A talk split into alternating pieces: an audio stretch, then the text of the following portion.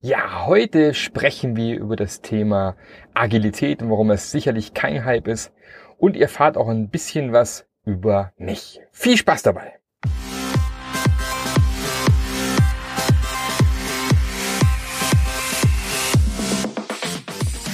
Der Passionate Teams Podcast. Der Podcast, der dir zeigt, wie du Agilität erfolgreich und nachhaltig im Unternehmen einführst. Erfahre hier, wie du eine Umgebung aufbaust, in der passionierte Agilität entsteht und vor allem bleibt. Und hier kommt dein Gastgeber, Marc Löffler. Ihr werdet es nicht glauben, wo ich jetzt gerade sitze. Ja, ähm, ich sage jetzt nochmal herzlich willkommen beim Passionate Teams Podcast. Ich glaube und behaupte jetzt mal, das ist der erste Podcast, der aus einem Hochsitz, einem Jägerhochsitz aufgenommen wird ist nicht mein eigener. Also ich bin kein Jäger, ich bin einfach mit meinem Hund spazieren gewesen und habe diesen Hochsitz entdeckt und dachte, ach hier, guck mal, tolle Aussicht, Ruhe, keiner nervt. Lass doch hier mal einen Podcast aufnehmen. Also heute mal der allererste Podcast aus einem Jägerhochsitz. Ähm, falls es andere Leute geben sollte, die schon mal gehört haben von einem Podcast mit Jägerhochsitz, können sich gerne bei mir melden. Ähm, ansonsten lasse ich mich jetzt demnächst ins Guinness-Buch der Rekorde eintragen als erster Podcast jemals im Jägerhochsitz. Aber es gibt sicherlich irgendwo Jäger-Podcasts. Wer weiß, die sind auch gerade im, im Hochsitz entstanden. Wenn es also mal ab und zu mal reinwindet oder sowas, das kann passieren. Ich bin in der Natur. Ja, und heute wollte ich mal ein bisschen erstmal ein bisschen von mir erzählen. Wer bin ich eigentlich? Ich meine, der eine oder andere hört mir ja schon wirklich sehr, sehr lange zu. Seit Folge 1 Es sind dann schon jetzt dann bald zwei Jahre. Im September sind es dann mal zwei Jahre dieses Jahr, also 2019. Und ähm, ich habe bisher relativ wenig über mich erzählt. Drum so ein bisschen mal, wer bin ich eigentlich? Also ich bin im, im wunderschönen Jahr 1977 geboren und bin in einer Kleinstadt in Südbaden aufgewachsen, ziemlich nah an der Schweizer Grenze. Ähm, ja, meine beiden Eltern, meine Mutter ist Einzelhandelskauffrau ähm, gelernt, mein Vater hat damals Radio und Fernsehtechniker gelernt. Die Berufe gibt's glaube ich, in so in der Form, also zumindest Radio und Fernsehtechniker gibt's glaube ich, nicht mehr. Und ähm, ja, war erstes Kind, ne? Wahnsinn. Ähm, wobei für meine Kinder, glaube ich, nicht so Wahnsinn, weil ich zumindest die ersten Jahre ziemlich naja, wie soll ich sagen, äh, ähm, mega schneikig war. Also ich habe eigentlich außer äh, zerdrückter Bananen mit Honig nichts gegessen. Ähm, muss äh, ziemlich schwierig gewesen sein. Ähm, ja, trotz erfahrener Tanten und Omas und so weiter und so fort konnte mich keiner davon überzeugen, was anderes zu essen. Ich habe überlebt, Gott sei Dank. Ähm, und bin dann aufgewachsen im schönen Blumenberg, dort auf die Grundschule gegangen und habe mich nach der Grundschule entschlossen, obwohl ich hätte aufs Gymnasium gehen können, für die Realschule. Warum? Weil ich keinen Bock hatte auf Busfahren. Ich hasse Busfahren. Heute noch am Flughafen, Busfahren vom Flugzeug zum Gate kann ich auch nicht ausstehen. Also Busfahren ist nicht so mein Ding. Und ähm, habe mich entschieden, auf die Realschule zu gehen. Ähm, die dann äh, schön gemütlich durchgezogen und habe danach eine Lehre gemacht zum Kommunikationselektroniker Fachrichtung Informationstechnik. Also die Realschulzeit war pff, relativ ereignislos bis auf mein äh, zwölftes Lebensjahr, als dann tatsächlich ähm, ein Krebs diagnostiziert worden ist bei mir, ein Dünndarmkrebs, ein Lymphom. Und ich dann mal ein halbes Jahr lang aussetzen musste, Chemotherapie, Operation und von, glaube von Dezember bis Mai eigentlich dauernd im Krankenhaus war, also alle zwei Wochen im Krankenhaus Chemotherapie bekommen äh, hauptsächlich Nachhilfelehrer gehabt, so gut wie gar nicht in der Schule gewesen. Ähm, hat mich damals ehrlich gesagt gar nicht so tangiert. Ich glaube, heute wird mich ganz anders ähm, aus der Bahn werfen, weil solche Themen wie, oh, man könnte ja sterben und so Sachen sind gar nicht auf, in meinem Kopf gewesen. Also es war, ja, von dem her trotz allem bestimmt keine tolle Zeit. Ich weiß, Chemotherapien sind heute nicht mehr ganz so aggressiv wie damals. Ähm, ich habe unglaublich viel Gewicht verloren, natürlich auch meine Haare verloren, allem drum und dran. Aber äh, im Großen und Ganzen bin ich ganz froh, ähm, dass es damals war und nicht heute. Ja, weiß ich, wie viel es über mich nachher sagt. Klar, es ist immer ein Thema, was mich weiter so in meinem Leben beschäftigt. Wenn ich mal längere Zeit Bauchschmerzen habe, kommen so Gedanken relativ schnell hoch. Es könnte ja wieder was sein, also typischerweise beeinflusst mich das immer noch so ein bisschen. Aber ansonsten habe ich es ganz gut weggesteckt. Ja, an, äh, dann habe ich Elektroniker gelernt, genau in einer, in einer Firma bei uns um die Ecke dreieinhalb Jahre Kommunikationselektroniker mit äh, ja praktisch und theoretisch mehr zwei abgeschlossen Und dann haben die gemeint, ich könnte mich danach in die Produktion stecken. Also dann saß ich wirklich in der Produktion und habe Platinen bestückt am Band, wo andere zwei Tage angelernt werden, den gleichen Job machen wie ich. Oder eben Platinen nachlöten. Das war nicht so mein Ding, dass ich mich dann doch entschlossen habe, obwohl ich erst ein bisschen Geld verdienen wollte, ähm, doch schneller den Schritt zu machen Richtung Studium. Habe dann die Fachhochschreife nachgeholt, einjährig. Und bin im schönen Schwarzwald in Furtwangen der einzigen Universität mit zwei Wintersemestern Informatikstudien gegangen. Besser gesagt, Computer Networking hieß der Studiengang. Also ein Informatik schwer, äh, äh, Quatsch, ein Informatikstudiengang mit Schwerpunkt auf Netzwerktechnik. Wobei ich während dem Studium festgestellt habe, naja, Netzwerk schön gut, aber das Programmieren ist dann doch das, was mir mehr Spaß macht. Ähm, ja, da kann, genau, Programmieren, äh, das ist ein guter Punkt. Äh, habe ich angefangen mit 10, da habe ich meinen ersten C64 gehabt damals. Ähm, mein Vater hat den gekauft damals und ähm, da habe ich mich schon relativ früh für interessiert. Also der, wir hatten das Ding schon früher zu Hause, aber erst so mit ja neun oder zehn habe ich angefangen, das Ding irgendwie mit Basic mal äh, zu programmieren, Dinge auszuprobieren. Fand ich ganz spannend. Und ähm, mein Vater hat zweimal über die Schultern geguckt, wie er so die Programme startet. Das kommt man ja irgendwann selber. Muss man nicht dauernd fragen, Papa, Papa, komm mal bitte neues Programm starten. Und ähm, ja, habe mir das irgendwie für mich beibehalten in meiner Jugend. Ich war immer schon interessiert an Computern, ähm, habe dann äh, verschiedene Programmiersprachen auch schon ausprobiert und so weiter. Auch in meiner Lehre schon äh, Assembler-Programmierung gemacht auf dem 80, 5, äh, 85, 535, 5, ich weiß gar nicht, egal. Irgendein Mikrocontroller. Ähm, Programmierung gemacht, äh, 80, 85, 80, 86. Und ähm, dann habe auch in der Lehre wieder festgestellt, eigentlich, dass das Programmieren mir besonders viel Spaß macht. Also warum das nicht weiter vertiefen? Studium war auch sehr spannend. Ich musste aber immer schauen, wie ich Geld ranbekomme, weil meine Eltern ähm, jetzt, was sind, ich habe noch zwei weitere Geschwister, die muss ich auch noch erwähnen. Hey, Sascha, ich habe dich vergessen. Sabine, ich habe dich auch vergessen. Äh, na, natürlich habe ich Geschwister und äh, Gott sei Dank habe ich Geschwister. Ähm, der eine tatsächlich auch Informatik-Studiengang eingeschlagen, die andere äh, ist im, im Bereich Heilerziehungspflege unterwegs. Also ähm, war jetzt nicht so wahnsinnig viel Geld da, um mich im Studium zu unterstützen. Also musste ich selber gucken, wie ich über die Runden komme. Und ähm, habe zum einen dann erstmal in meiner im alten Ausbildungsbetrieb viel nebenher gearbeitet, weil es sich angeboten hat. Die kennt man ja schon. Hallo. Der bleibt, ja, ja. Kein Problem. Genau. Man sieht, bin draußen. Es ist hier gerade joggt jemand vorbei fragt, ob mein Hund sitzen bleibt. Ja, der bleibt immer fein liegen. Ähm, so, wo war ich? Keine Ahnung. Bin, äh, ja, nicht so viel Geld, deswegen habe ich damals schon mal angefangen. VHS-Kurse später habe ich dann gegeben, genau nachdem ich in meinem Ausbildungsbetrieb ähm, tatsächlich erstmal am Anfang mitgearbeitet habe, also auch wieder so typische Sachen Platinen bestücken, was halt so da war, konnte man gut Geld verdienen. Irgendwann dann angefangen, deren Webseite neu zu machen. Das war dann, dass man ein bisschen mehr wusste schon im Studium. Und äh, bis ich dann irgendwann VHS-Kurse gegeben habe, um mir mein Studium so ein bisschen nebenher zu finanzieren. Also ich bin schon relativ, meine Trainerlaufbahn ist also schon, schon früh gestartet, schon in meinem Studium quasi. Ähm, ja, was war dann? Genau, dann bin ich direkt nach dem Studium zur Volkswagen AG gekommen und da fängt so ein bisschen ähm, meine, meine damals noch nicht bewusste, aber vielleicht unbewusste Zeit meiner agilen Reise an. Also ich habe 2001 bei Volkswagen angefangen oder 2002, ich weiß nicht mehr genau, 2001 oder 2002. Volkswagen AG angefangen in der Beschaffung.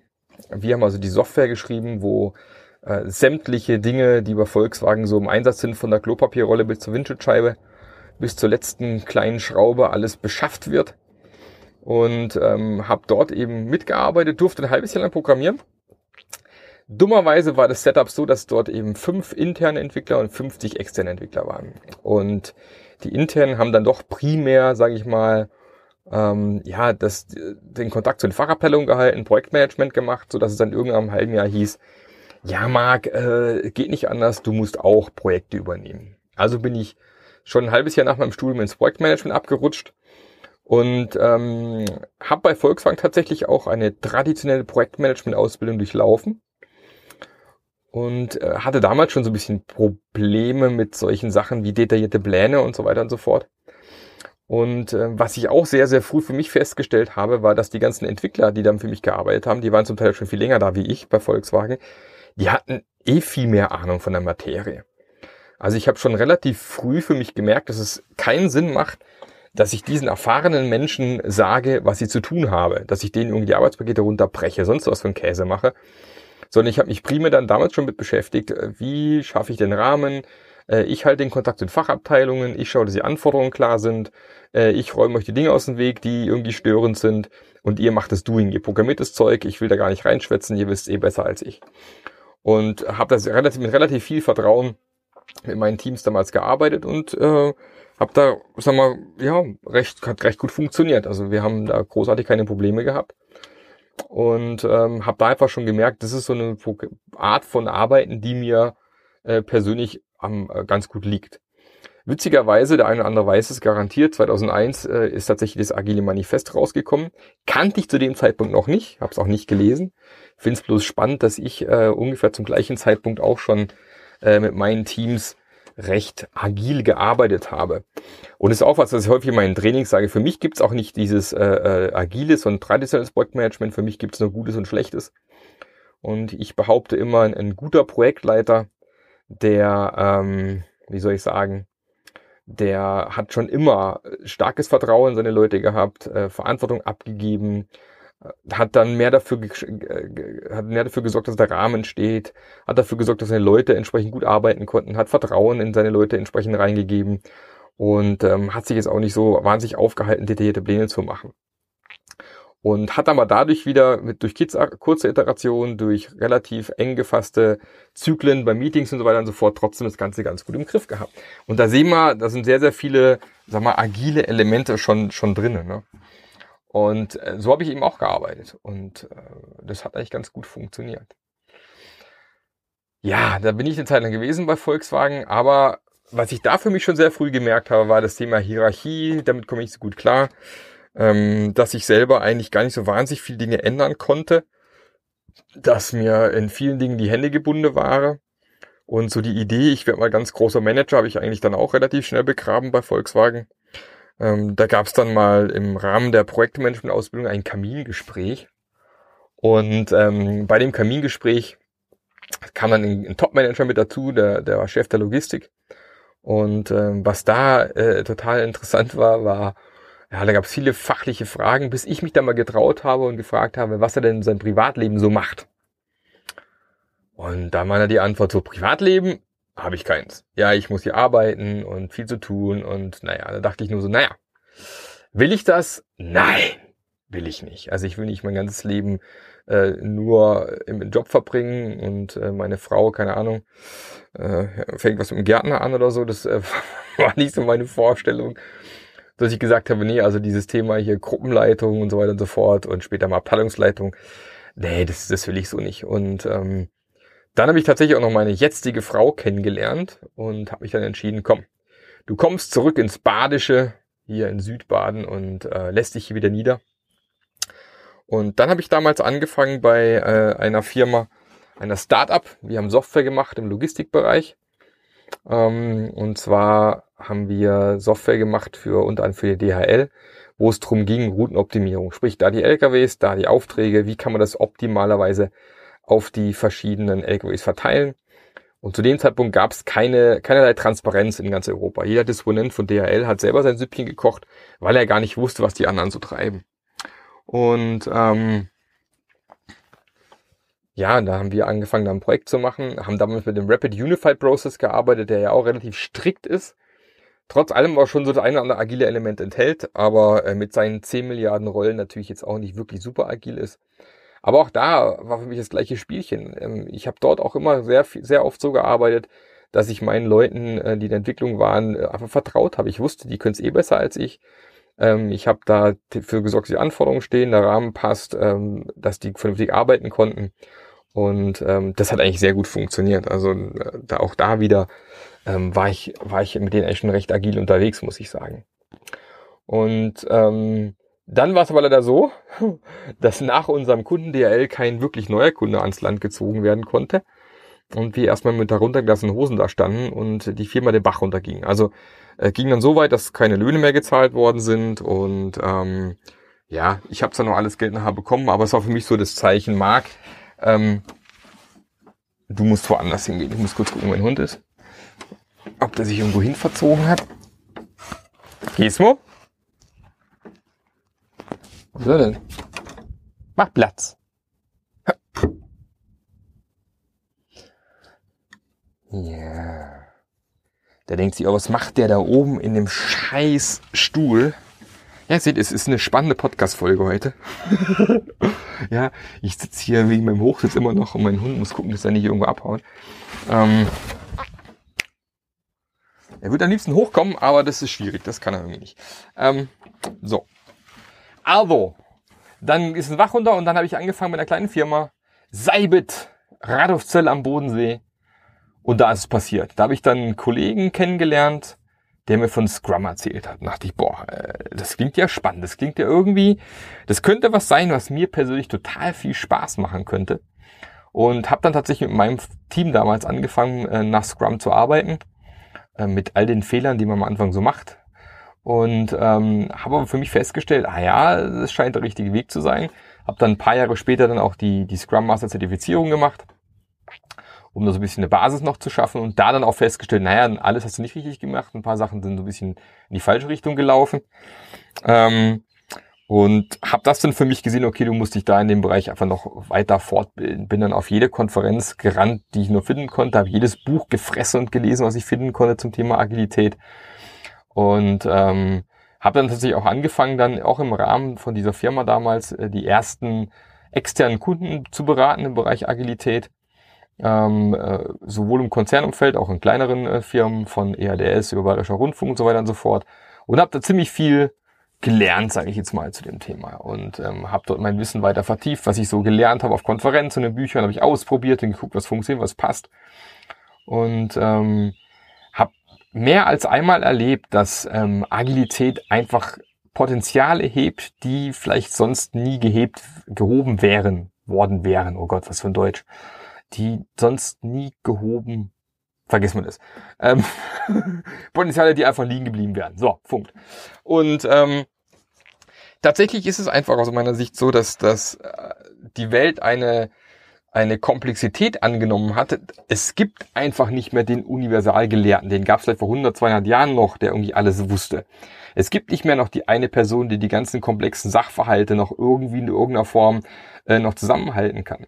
Man sieht es ja auch im Bereich Klima. Auch da ist es ja so, dass es Experten gibt für verschiedene Phänomene. Da gibt es den, den Hurricane-Experten, da gibt es den Experten für äh, was weiß ich sich, ähm, äh, irgendwo Wetterphänomene, für Regenfälle. Ähm, die müssen sich auch zusammentun, um da als Gesamtteam zu fungieren. Ähm, und da klappt es einfach nicht mehr, dass du da streng hierarchisch von oben herab hingehst. Es klappt einfach nicht mehr, dass du den einen Plan machen kannst, der immer funktionieren wird, der immer gilt. Es klappt einfach nicht mehr, dass du ja Command- und Kontrollmäßig irgendwie damit durchkommst. Und äh, es wird einfach nach, nach und nach immer schwieriger werden, vor allem in großen Firmen wird es nach und nach immer schwerer fallen, mit diesen Veränderungen, die wir jetzt gerade überall beobachten, umgehen zu können, wenn sie nicht nach und nach jetzt auch umstellen und umschalten auf Verantwortung abgeben an die untere Arbeitsebene, auf die Leute, die wirklich wissen, um was es geht. Ähm, und ja, ich weiß auch, nicht jeder hat Bock darauf. Ja, nicht jeder Mensch hat Lust darauf, Verantwortung zu übernehmen und irgendwie äh, da jetzt agil zu arbeiten. Aber auch da sage ich, die werden es nach und nach immer schwerer haben. Und äh, ja, ich weiß, dass manche Leute Probleme haben. Ja, ich habe ja Teams, die kann ich auch gar nicht selber zusammenstellen. Ich muss mit den Leuten arbeiten, die ich bekomme. Ähm, ist alles richtig, aber es bleibt ja nichts. Was soll man machen? Ich persönlich glaube, ohne, ohne diese, dieses agile Mindset, dieses agile Denke, dieses in kurzen Iterationen denken, nah am Kunden sein, experimentieren vor allem, das ist das Allerwichtigste. Ja, wenn man, wenn man das Kneffin-Modell mal anschaut, beispielsweise, wenn man in einer komplexen Domäne ist, da geht's immer darum, ich muss das experimentieren, ausprobieren, gucken, was ist passiert und dann darauf wieder reagieren. Äh, es gibt einfach nicht mehr den einen Weg und so macht man's. Das geht in der einfachen Domäne sehr einfach, aber in der komplexen Domäne, wo wir uns meistens bewegen, gibt es nicht mehr den einen Plan. Und selbst wenn ein Plan mal funktioniert hat, heißt es das nicht, dass es zum zweiten Mal wieder funktionieren wird, weil der Kontext ein anderer ist. Das heißt, dieses, dieses Thema von, ja, wir müssen experimentieren, wir müssen Dinge ausprobieren, daran kommt man einfach nicht dran vorbei. Und das ist halt was, wo gerade Agilität ganz, ganz weit vorne mit dabei ist. Wir haben Im Agilen sehen wir diese ganzen Feedback-Loops mit drinne, äh, der Raum für Experimente, zum Ausprobieren, zum Gucken, hat's funktioniert, hat's nicht funktioniert. Aber auch mit dem ganz klaren äh, äh, Gedanken im Kopf, ja, Dinge werden schiefgehen und daraus werden wir lernen. Und, ähm, und dann wieder entsprechend anpassen. Und dazu brauchst du Leute, die genau so diese Denke haben, die mitbringen und auch wirklich das versuchen und ausprobieren wollen. Da tun wir leider uns, äh, wir als Deutsche und unsere deutsche Kultur da unglaublich schwer, weil wir immer alles perfekt machen wollen. Wir wollen am liebsten alles bis ins letzte Detail durchplanen und dann fangen wir an. Das klappt aber nicht mehr. Das mag vor, vor paar Jahrzehnten oder das mag in manchen Bereichen auch immer noch funktionieren, wenn ich das, was ich das x Dorffest äh, äh, organisieren soll beispielsweise. Da weiß man irgendwann mal, auf was man achten muss, hat seinen Plan und das läuft alles ab. Aber sind wir auch nicht im komplexen Bereich unterwegs. Es ist einfach nicht komplex. Aber wenn ich nun mal jetzt im Bereich, keine Ahnung, äh, äh autonomes Fahren oder sonst wo äh, äh, anfange, Produkte zu entwickeln, da bleibt mir gar nichts anderes übrig. Ja, was will ich denn machen? Ich kann ja nicht erwarten, dass äh, Pläne so eintreffen werden, wie ich mir das vorstelle. Und deswegen ähm, ist das ist auch ein, ein Problem, den wir momentan auch in Regierungen oder auch in unserer Regierung hier in, in Deutschland abends so beobachten können, ähm, da werden dann versucht, mit, mit, mit irgendwelchen ganz, ganz einfachen Plänen dann irgendwie versucht, komplexe Probleme zu lösen. Auch da müsste man viel mehr ins Experimentieren übergehen. Ähm, passt halt zur deutschen Kultur nicht so richtig, ich weiß, aber ähm, wir werden zukünftig das nicht mehr schaffen, wenn wir nicht in diesen Modus übergehen. Zu verstehen, wir sind in einer komplexen Welt. Eine komplexe Welt lässt sich eben nicht mit einem, genauen Plan irgendwie lösen, wird sich nicht damit lösen lassen, dass es einzelne Personen gibt, die ganz oben sitzen und alles im Überblick haben, weil die gibt es einfach nicht mehr, das kann man gar nicht mehr, das funktioniert heutzutage nicht mehr. Ähm, und wir müssen hin, runter, in Richtung, ja, wir haben es gehört in, im Podcast auch mit Boris Kloger, wenn ihr noch nicht reingehört habt, hört mal rein, ist total spannend, unser Gespräch. Es geht immer mehr in Richtung Dezentralität. Ja, und guckt euch nur mal Großstädte an. Großstädte würden gar nicht funktionieren, wenn die Dinge nicht dezentral angelegt wären beispielsweise. Du kannst nicht mehr alles zentral irgendwo steuern. Und auch Firmen werden immer mehr weggehen von zentralen IT-Abteilungen, zentralen HR-Abteilungen, ähm, zentralen äh, Einkaufsabteilungen beispielsweise, hin zu Teams, die an einem Produkt arbeiten, wo ich einfach alle, die ich brauche, in meinem Team habe. Den Einkäufer, den ITler, den, äh, den Personaler um mit meinem Team erfolgreich arbeiten zu können. Und ja, dadurch wird es Ineffizienten geben, Ineffizienzen geben, das stimmt schon. Aber im Großen und Ganzen werden wir keine Chance haben, die komplexen Probleme, die wir heutzutage haben, in irgendeiner Form angehen zu können. Und äh, das gilt für äh, die, die, den Challenge, den Klimawandel aufzuhalten oder zumindest so weit zu bremsen, dass wir als Menschheit noch genug Zeit haben, uns anzupassen. Wir sind ja hervorragend im Anpassen. Muss man mal klar sagen. Warum ist der Mensch so weit auf der ganzen Welt verteilt? Weil der Mensch hervorragend ist im Anpassen. Wir sind eigentlich schon im Kern agil, bloß sind wir halt von den Zyklen zu langsam. Aber an sich ist der Mensch die, das Wesen, das Säugetier auf diesem Planeten, das Lebewesen auf diesem Planeten, das mit die größte Anpassung besitzt. Und ähm, deswegen habe ich immer noch die große, ich bin ein totaler Optimist, muss ich immer sagen. Ich bin null Pessimist, ich äh, manchmal auch nicht immer Realist, muss man auch sagen, ja. Aber ich bin der Optimist, dass wir die Probleme, die auch vor uns stehen, alle gemeinsam lösen können, wenn wir uns davon lösen, darauf zu warten, dass irgendjemand weiter oben den ersten Schritt macht, dass irgendjemand weiter oben den großen Plan auf den Tisch legt. Jeder einzelne von uns ist gefragt, egal in welchem Bereich, ob's äh, die, die, die Challenge ist Klimawandel, ob es die Challenge ist äh, Flüchtlingskrise, ob es die Challenge ist ähm, Mobilität, äh, die wir aktuell haben. Man, man kann, muss nur auf der Straße unterwegs sein, wird immer schlimmer. Ähm, das werden wir nur gelöst bekommen, wenn wir dezentral arbeiten, wenn jeder Einzelne seinen Beitrag bringt, wenn jeder Einzelne was tut in der Richtung. Und ähm, das ist im Kern auch schon wieder Agilität. Und ja, wir werden Dinge tun, die vielleicht sich im Nachhinein als Blödsinn herausstellen.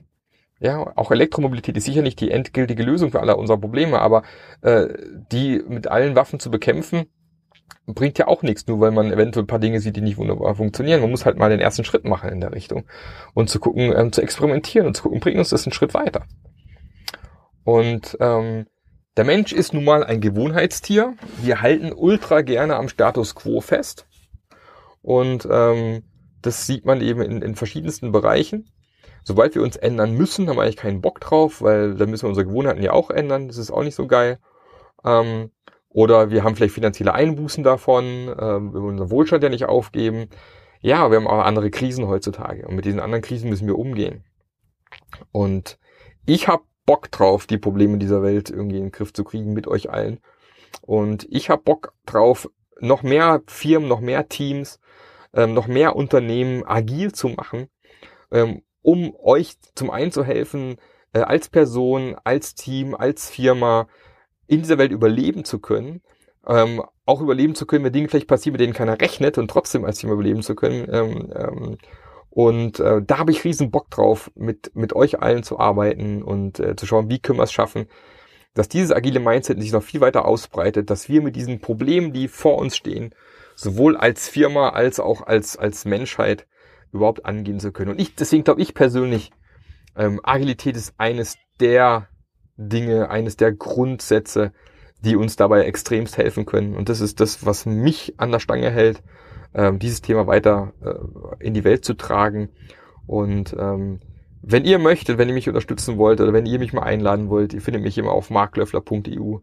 Ähm, schreibt mir eine E-Mail, ladet mich ein. Ich halte auch gerne mal einen Vortrag bei euch in der Firma. Das ist eh so ein Thema, was ich jetzt verstärkt machen werde. Ähm, ähm, über meine Agentur, die Speakers Excellence. Oder wenn ihr, wenn ihr die Grundsätze lernen möchtet zu, zum Thema, was sind Voraussetzungen für agiles Arbeiten, äh, hier mein Passion-Modell, was ich äh, ja, entwickelt habe, was ich auch im Podcast schon vorgestellt habe. Wir legen jetzt dann im Juli los, also diesen Monat los mit dem Online-Kurs, ähm, wo es auch, wenn man möchte, ein Mentoring-Programm mit dabei sein wird, um euch auch dabei zu unterstützen, die Dinge umzusetzen, weil das ist meine persönliche Mission. Ich möchte ähm, die Welt zu einem Ort machen, dass wir mehr Selbstverantwortung übernehmen, dass wir mehr Möglichkeiten finden, die Probleme, die wir jetzt haben, anzugehen. Und ähm, das ist meine persönliche Mission. wenn ihr mich unterstützen wollt oder hören wollt, was ich dazu zu sagen habe, dann geht doch einfach auf meine Homepage marklöffler.eu und äh, geht in mein Newsletter rein oder geht auf marklöffler.eu slash wait, wenn ihr beim Online-Kurs wissen wollt, was Sache ist. Ich würde mich tierisch freuen, euch dort zu sehen, zu hören ich freue mich natürlich auch immer über tolle iTunes-Rezensionen. Das hilft mich, das motiviert mich wahnsinnig, weil wie auch jetzt, ich rede hier irgendwie in einem äh, Jägerhochstand in die freie Luft rein und weiß nicht, wer hört mir zu. Ich sehe es halt in der Statistik, klar. Aber ähm, ich sehe euch jetzt nicht, wie ihr gerade Fahrrad fahrt oder gerade im Garten das Unkraut jätet oder ähm, keine Ahnung mit dem Flugzeug sonst so hinfliegt. Ähm, Im Auto auch auf dem Weg zur Arbeit seid, wie der ein oder andere, das weiß ich auch. Sehe ich leider nicht. Trotz allem wünsche ich euch viel Spaß dabei, wünsche euch einen spannenden Arbeitstag, spannende Arbeitswoche, spannendes Wochenende, was auch immer. Freue mich aufs nächste Mal, wenn ihr wieder hier seid. Dann sollte auch endlich wieder Interviewfolgen kommen. Ich musste leider eine aussetzen. Sohnemann war krank. Und ähm, freue mich, weiterhin diesen Podcast zu machen. Und bis zum nächsten Mal. Euer Marc. Ciao. Der Podcast hat dir gefallen? Dann sorge auch du für eine agilere Welt und unterstütze diesen Podcast mit deiner 5-Sterne-Bewertung auf iTunes. Und für mehr Informationen besuche www.marklöffler.eu. Bis zum nächsten Mal.